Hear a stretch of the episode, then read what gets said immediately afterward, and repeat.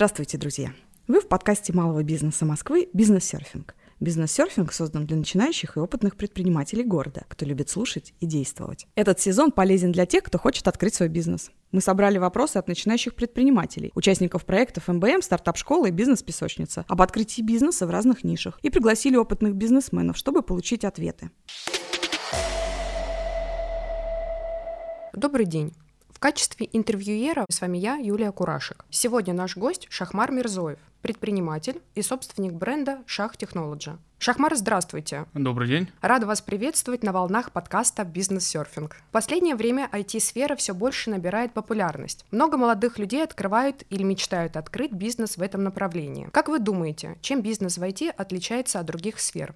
Так, ну смотрите, ну главное отличие сферы IT заключается в том, ну, наверное, что это одна из самых толерантных сфер, во-первых, да, то есть не имеет значения какого человека пола, возраста, национальности там или религиозных убеждений. Здесь в первую очередь смотрят на навыки специалиста, именно поэтому все, кто имеет отношение к сфере IT, они меня сейчас поймут, они всегда отличались непредвзятым отношением к кандидатам, были готовы рассматривать возрастных или там наоборот очень юных специалистов, не относились с предубеждением к разработчикам женского пола, не брали в расчет там политические политические, религиозные, любые другие убеждения человека. Так, еще одно уникальное и довольно интересное отличие сферы IT заключается в том, что IT-специалисты не работают на конкретную компанию или страну. То есть из-за высокого дефицита кадров на рынке может с уверенностью утверждать, что IT-специалисты, профессионалы, которые трудятся на благо всей индустрии, выбирая наиболее нужные и передовые продукты. Расскажите, какие бывают IT-компании и на чем можно специализироваться, кроме создания сайтов? Начнем с того, что есть несколько типов компаний. Продуктовые компании. К продуктовым компаниям относятся все компании, которые разрабатывают собственный продукт. Это может быть все, что угодно. Там мобильное приложение, игра, сервис, там платформа, антивирус и так далее. И есть аутсорсинговые IT-компании. В принципе, к этим компаниям относится и наша компания. Главное преимущество — это разнообразие и отсутствие рутины. IT-агентства, в отличие от продуктовых компаний, работают не на рынок и его потребности, а на заказчиков, оказывая услуги по разработке ПО для сторонних организаций.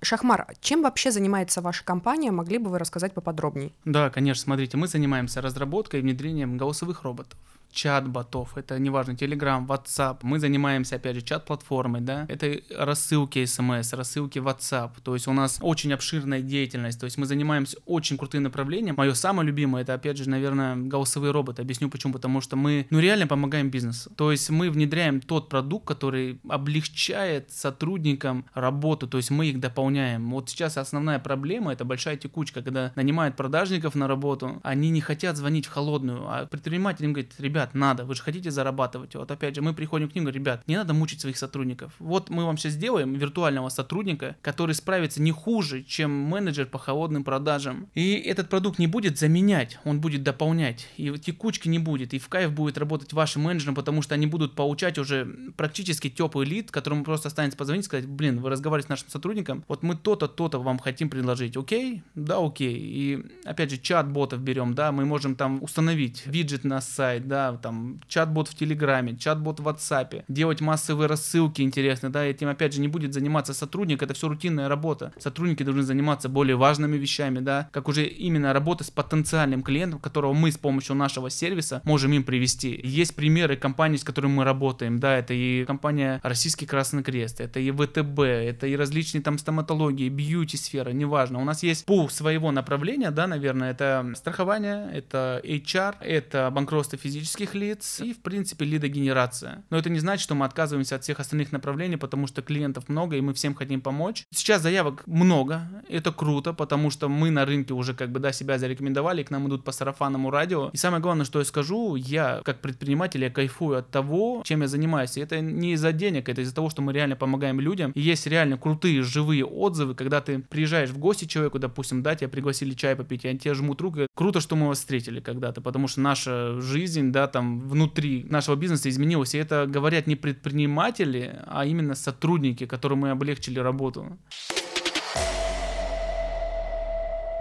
А как выбрать перспективную идею для открытия своего дела в IT-сегменте? Какие направления сейчас популярны? Ну, давайте начнем с того, что критерии, да, там, или перспективные идеи каждый выбирает сам для себя. Буду говорить о своем опыте, как я выбирал ту нишу, которой я занимаюсь. Основными критериями для меня были это массовость, новизна, там, возможности монетизации. Ну, что-то из жизни для меня вот это вот близко было. Я понимал, что за этим, ну, есть будущее, потому что мы, в принципе, были на стадии зарождения. Самые, наверное, сейчас популярные направления, назовем это, создание сайтов, там, рекламное IT-агентство, аудит веб-сайтов. Наверное, можно туда же отнести какие-то интернет магазины. То есть, в принципе, ну, много разного интересного. Но вот сейчас создание ботов, да, чем мы занимаемся, да, на базе искусственного интеллекта. Это чат-роботы, чат-платформы, смс-рассылки, там, рассылки WhatsApp и прочее, да, вот это все сейчас актуально. С чем придется столкнуться начинающему предпринимателю в IT-сфере? Какие есть сложности для выхода на рынок? Первое, наверное, с чем придется столкнуться, это конкуренция. Это то, что нужно работать на свой бизнес, да, потому что люди, которые открывают бизнес, они думают, что все так просто. В принципе, наверное, для кого-то это просто, но нужно работать. Вот, например, если мы возьмем наш бизнес, да, мы не боимся конкурентов. Если что-то делают другие люди, мы на это смотрим и делаем стараемся, по крайней мере, делать это намного лучше. Второе, то, что нужно вкладываться в свой бизнес. Возможно, это будут небольшие траты, возможно, большие, смотря какой бизнес мы открываем. Третье, это самим собой столкнуться. То есть мы выходим, ну, уже, грубо говоря, с маленькой речки, да, когда мы работали на кого-то, либо еще не работали, в большой океан, где много акул, и с ними нужно уметь бороться, хотя бы, по крайней мере, плыть рядом. А так я вообще всегда считал, что все сложности у нас в голове, то есть нужно быть уникальным и не бояться быть уникальным. Делать то, что ты делаешь, любя, и давая это людям, ну, с улыбкой. Ну вот, наверное, все.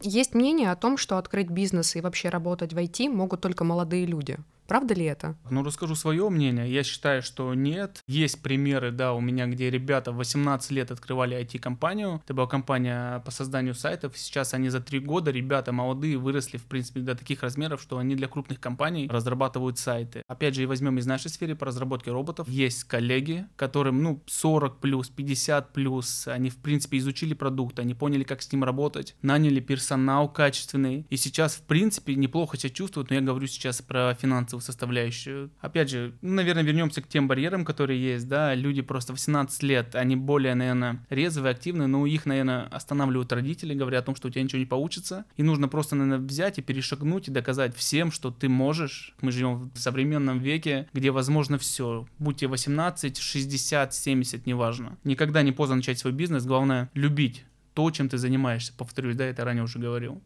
Сколько и каких необходимо иметь сотрудников для старта? Ну, условно, сколько их должно быть и за что они должны отвечать? Так, ну давайте будем тогда основываться на моем опыте. Когда мы начинали данный бизнес, это было два года назад, мы начинали в четвером, то есть был я, был мой партнер, был разработчик, по крайней мере, который стремился к тому, чтобы стать хорошим разработчиком, да, и был продажник. По истечении месяца у нас остался только я и мой партнер. Сейчас мы уже, то есть по истечении двух лет, у нас уже большая команда, есть аккаунтеры, есть продажники, есть разработчики, есть аналитики. На начальном этапе, в принципе, одного-двух сотрудников, возможно, даже это будут просто партнеры, которые один будет отвечать за продажи, другой за создание продукта, этого хватит. А дальше по мере роста клиентов, когда их будет становиться больше, можно нанимать сотрудников, обучать, делать их специалистами своего дела, и там вы будете потихонечку уже расти. Ну, то есть, получается, за два года вы так масштабировали э, свою компанию? Да, конечно. Я вообще считаю, что большой ошибкой, когда люди начинают, когда у них, я не знаю, только бизнес начался, они уже там 5-10 сотрудников наняли, а у них нет клиентов, они не знают, как обеспечить данных сотрудников, они бегут от них. Тем самым компания рушится, потому что сами бизнесмены, они просто начинают выгорать. А им кажется, что их бизнес не принесет им денег.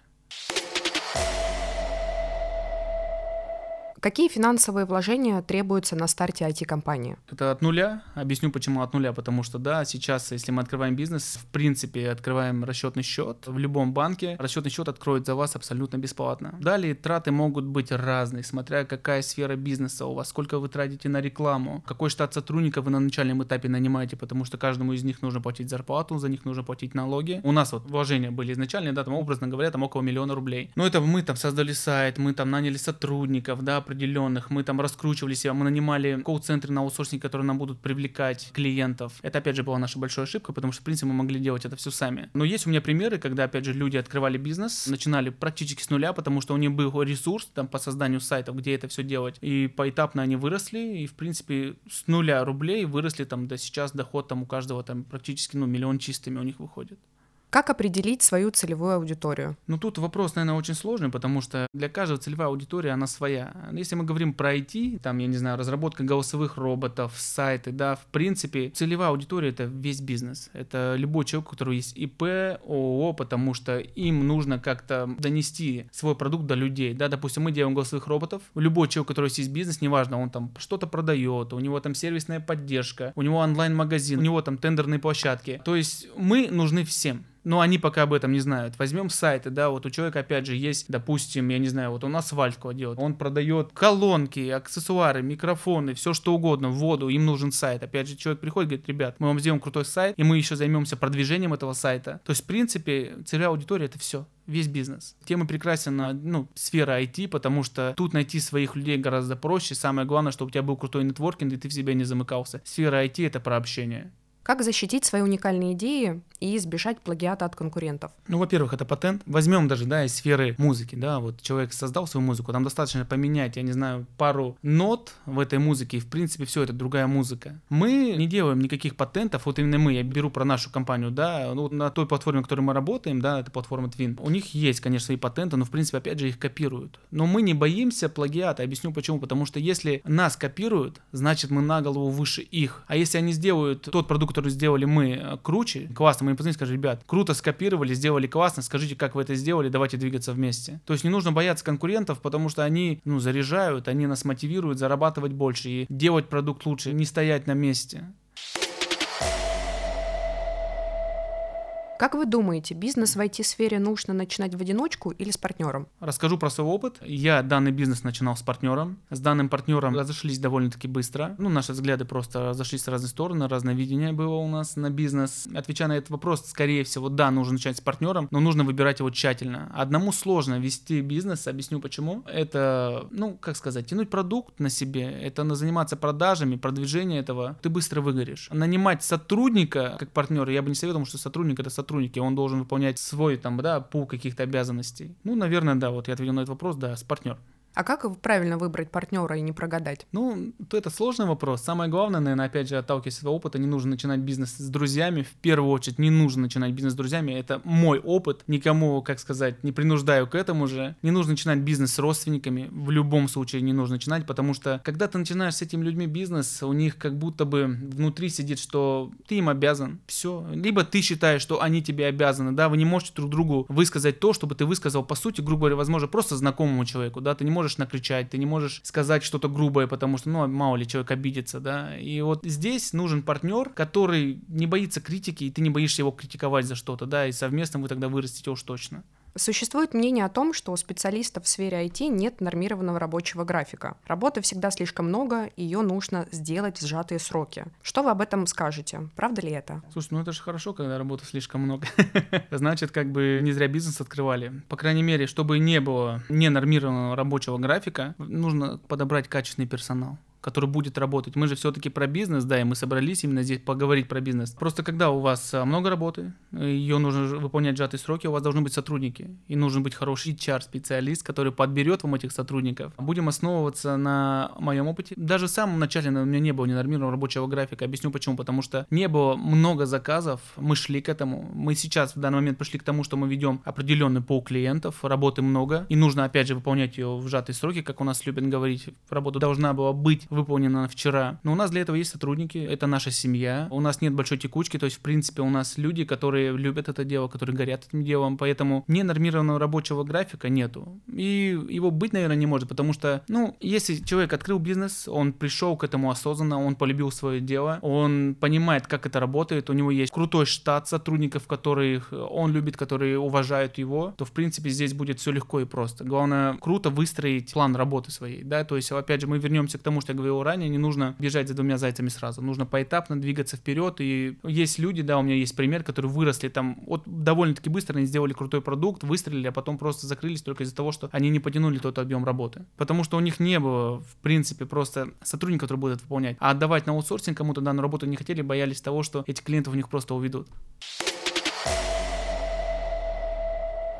В конце каждого подкаста у нас есть блиц-опрос. Три коротких вопроса, три коротких ответа. Итак, блиц-опрос. Три самые распространенные ошибки при ведении своего бизнеса. Ну, опять же, давайте будем отталкиваться от моего личного опыта. Первое — это открывать бизнес с близкими людьми. Второе — это расфокусировка. Объясню, что я вкладываю в это слово. Это когда, например, ты работаешь еще в найме, открываешь бизнес и пытаешься и там, и там преуспеть. Этого делать нельзя. И третье — это неосознанность. Опять же, объясню, что, когда ты открываешь бизнес, потому что не ты этого хочешь сам, а как будто тебя кто-то к этому принудил, что ну тебе там, образно говоря, уже 30 лет, а ты до сих пор работаешь на дядю, ты берешь, ну ладно, пойду открою бизнес, как бы, да, и прогораешь. Этого делать не нужно. К бизнесу нужно подходить осознанно.